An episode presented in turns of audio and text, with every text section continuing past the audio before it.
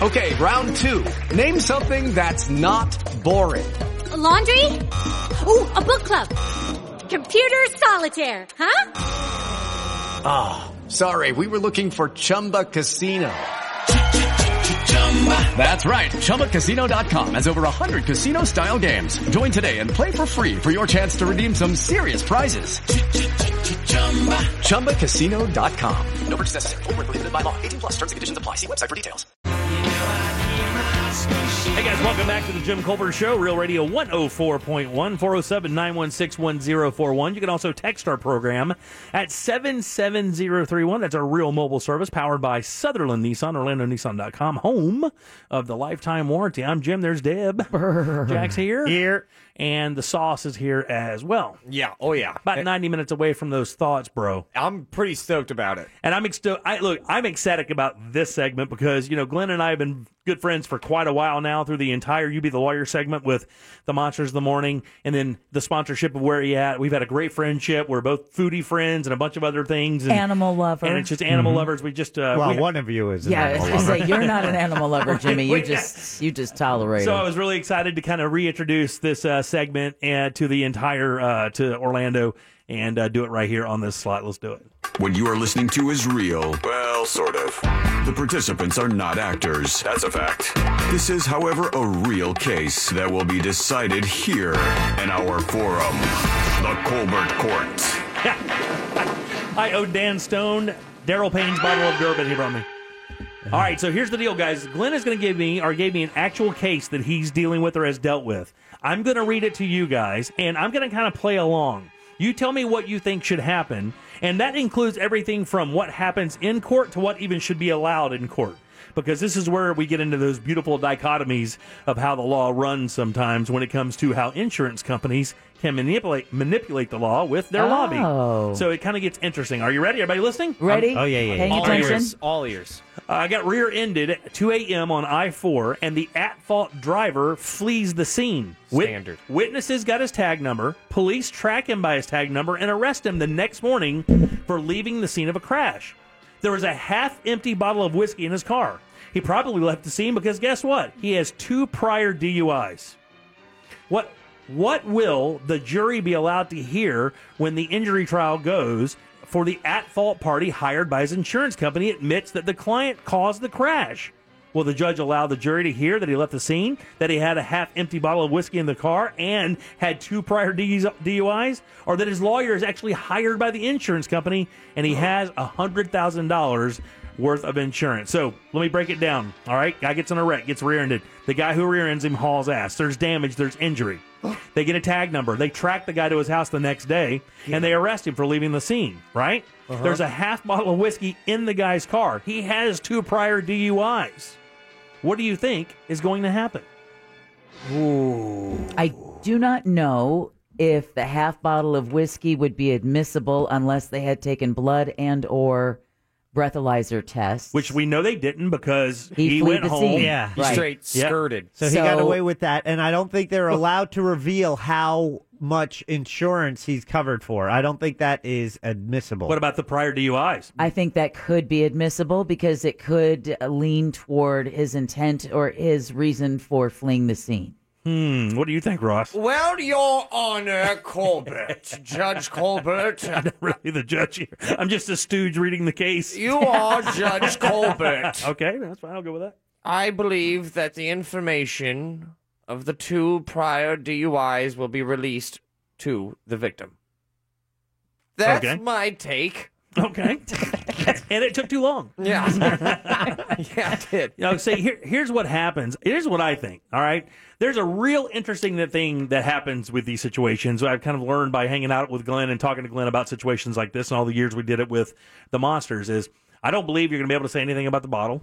I don't believe you're going to be able to say anything about the uh, prior DUIs. And I don't believe you're going to be able to say anything about how much insurance he has. Yeah. I think what you see is what you get. He he got he's going to get charged with leaving the scene of an accident and possibly causing the damage. Uh, the insurance money that you get would probably be to cover the damage for the car, and he may have a claim for injury. I don't even know if that's the case, but I don't believe you can say anything about the priors. I think it automatically taints the jury if it goes to trial automatically, and we know for a fact the whiskey bottle would automatically taint the jury. and you could probably argue that pretty easily in front of a judge. That's what I think. I think I think the guy who got hit is not screwed per se, but I don't think he's going to get paid out the way you think he would get paid out if the cop busted him right there and showed up, found out he was drunk, arrested him not only for DUI but for leaving the scene. Well, I will have another question uh, for Mr. Klausman then, because I want to know: is there a difference in what the victim, you know, uh, can receive, whether it was a DUI or if, if the guy is considered at fault, whether it's a DUI or not? I don't. Does that change what a victim would be eligible to receive? Actually, and Glenn, this is a perfectly good time for you Cool, to jump cool, in. cool. Yeah, great. By the way, welcome, Glenn Klausman, everybody. Great, great, great to be here. Hey, a poodle with a diaper. And I love the preceding Animal House segment. I love Daryl Payne. He's, Yeah, yeah, he's great. Gonna, He's a great guy. he's going to work with my coonhound and me. Awesome. He's got a he's got a very uh very independent, let's say, coonhound. Yeah, well, Not a Daryl, listener. Daryl will fix all that. Yeah, yeah, he will. But- Yeah. He will. Anyway, so getting back to this this actual case, um, in this case, the facts are that the lawyer hired by the insurance company for the guy who is at fault, probably drunk, flees the scene, causes the injuries. Uh, the jury will never be able to hear that that lawyer is hired by his, his insurance company. They'll never be able to hear that his insurance is he's got hundred thousand dollars worth of insurance.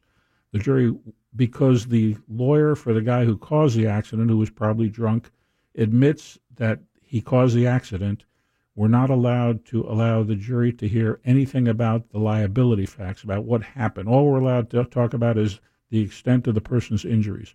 So the jury's not going to hear about the DUIs. They're not going to hear about the whiskey. Um, the fact that he was DUI would cause a jury, if they heard that, to look at the lawyer representing him and put a black hat on that person right away. Right. And I'm now I'm representing the victim, and of course I should always have the white hat, but I'll definitely have the white hat if it's a drunk driver that, Right. that injured my client. And you can't prove that he was actually driving drunk, can you? Well, yeah, that's because he fled the scene. Yeah, but I mean that Yeah. still doesn't make him drunk. I mean, No, he, no, you know, he it could doesn't. he could have had that bottle of whiskey from three weeks ago It and just doesn't. be driving poorly and fled the scene simply because he has two priors and he knows what it looks like. Right, right. And the the way these cases are defended when you when you are an insurance company lawyer representing someone who's who flees the scene and is probably drunk is that they admit that they're guys at fault. Once they admit they're guys at fault, you can't tell the jury about all these terrible facts that caused the accident. And the reason why, Ah, and, and good it- defense. The That reason is. why you don't tell them that they have a hundred k in insurance is because then you'll ask for it. Is that the case? Well, I could, I could ask for more. I can ask Yeah. for what the case is worth. But you know, the case may be worth five hundred thousand. I can ask for five hundred thousand. The jury will never know how much insurance there is or whether the person has insurance. It's one of the frauds that's perpetrated on juries.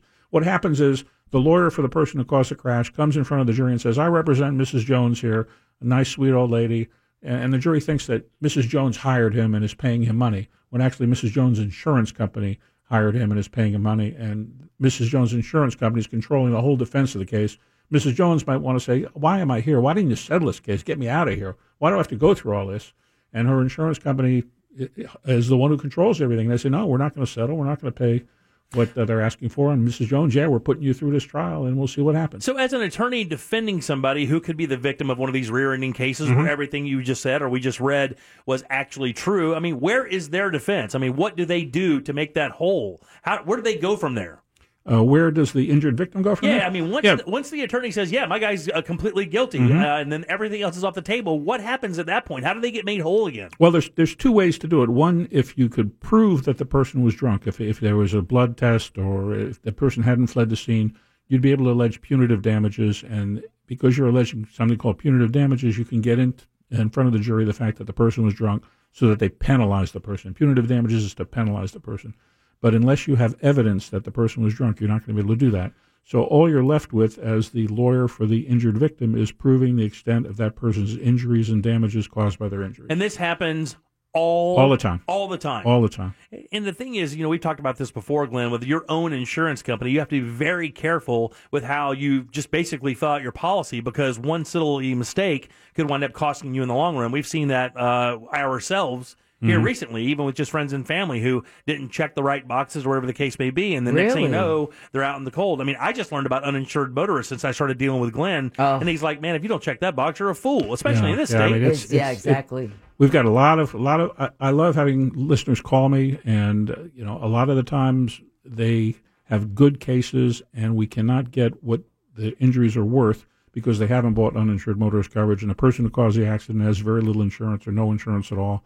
And we talk about, didn't you listen? Yeah. I mean, we talk about uninsured motorist coverage all the time. It's the most important coverage you can buy. It is Especially the in most the important. Florida. People, when they Don't buy judge insurance, me. I'm making a note. Yeah, yeah. The Yeah, they don't- uninsured motorist coverage. you don't think you're going to get an accident, so you don't go out and buy it. I mean, you know, but the reason you need it is because people in they don't have enough insurance when they cause your injuries. I mean, that's just a fact. You know, Ross stopped making eye contact about 45 seconds yeah, ago. it's like oh yeah. Yo, Yeah. Jack, write, write that down twice. Right, yeah. and then yeah. remind Ross to get uninsured motorist. Yeah. Well, Ross, Ross knows. Yeah. Oh, yeah, I do. Because uh, my girlfriend Yeah. had virtually kind of this. He, that person didn't flee. Which, by the way, I gotta say this though is uh, does it?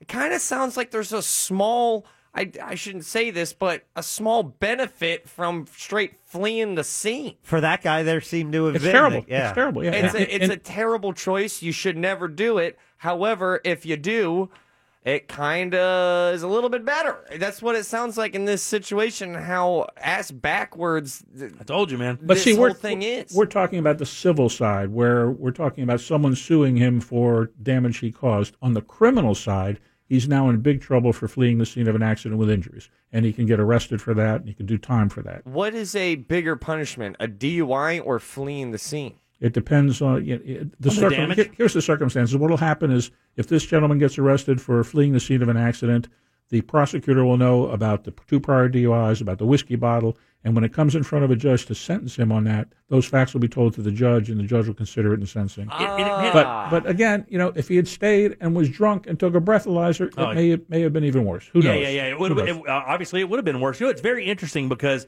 you know you look at these odd dichotomies. Where like, well, Mm-hmm. he does this, he does this, he does this, and like Ross said, it seems like it worked out better. Of course, we don't know what's going to happen to him criminally. Yeah. you know, he Mm-hmm. can wind up doing time, lose his job, his family could get really, you know, wind up in really bad shape because of loss of everything. But when you, when you look at the decision to not be able to include the whiskey bottle or the DUIs.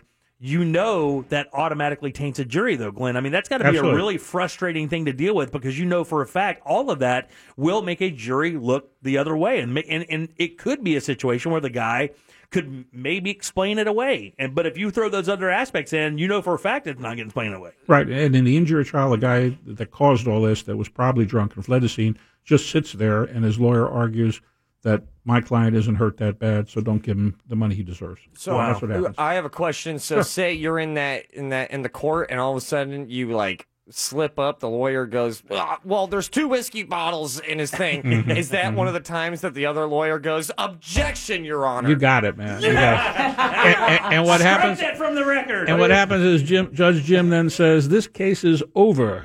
I'm granting a mistrial, and you guys are going to have, have to back come have to come back and do it again another time." Oh, at your cost, of course. Yeah, it's very expensive. Very expensive to bring all your witnesses back that you paid all the money to have them there for this trial, and you have to come pay back another time. witnesses? Oh, yeah. Yeah, Oh your my expert God. witnesses, your doctors. When you, you want to bring Oh, a doctor into court, you got to pay him for leaving his office to come into court. and Yeah. all that, you know. Yeah, I mean, if you're trying to prove that you have a certain injury or whatever, their doctor has to come up in front of the jury and go, Right. "Look, I've I've examined him. I'm a 20 year veteran. I've done this. I've done this. Mm-hmm. He definitely has this injury." So it's like getting like a sick note. it's like Yeah. going, going to the doctor and getting a note. Yeah, except it's 500 bucks an hour. Yeah. Yeah, That's what, what a weird side hustle doctors have. Well, Glenn, this was a really good first case. We look Great, forward love to it. plenty of these. And of course, you can always meet Glenn or see him at his office. It's uh, a Klausman Law right there in Winter Park, klausmanlaw.com. Give him a phone number, Glenn. 407 917 1718. Yeah, it's easy. 917 or 407 917 1718. 1718. Yeah, Easy, or buddy. Thank- KlausmanLaw.com. Thank you so much, buddy. We really Thanks, appreciate great. Love coming in. Thanks, Gary.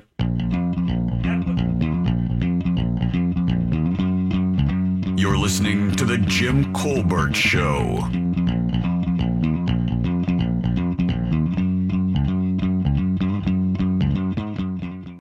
Hello, it is Ryan, and we could all use an extra bright spot in our day, couldn't we? Just to make up for things like sitting in traffic, doing the dishes, counting your steps, you know, all the mundane stuff. That is why I'm such a big fan of Chumba Casino. Chumba Casino has all your favorite social casino style games that you can play for free anytime, anywhere with daily bonuses. That should brighten your day a little. Actually, a lot. So sign up now at chumbacasino.com. That's chumbacasino.com. No purchase necessary. Group. Void were prohibited by law. See terms and conditions. 18 plus.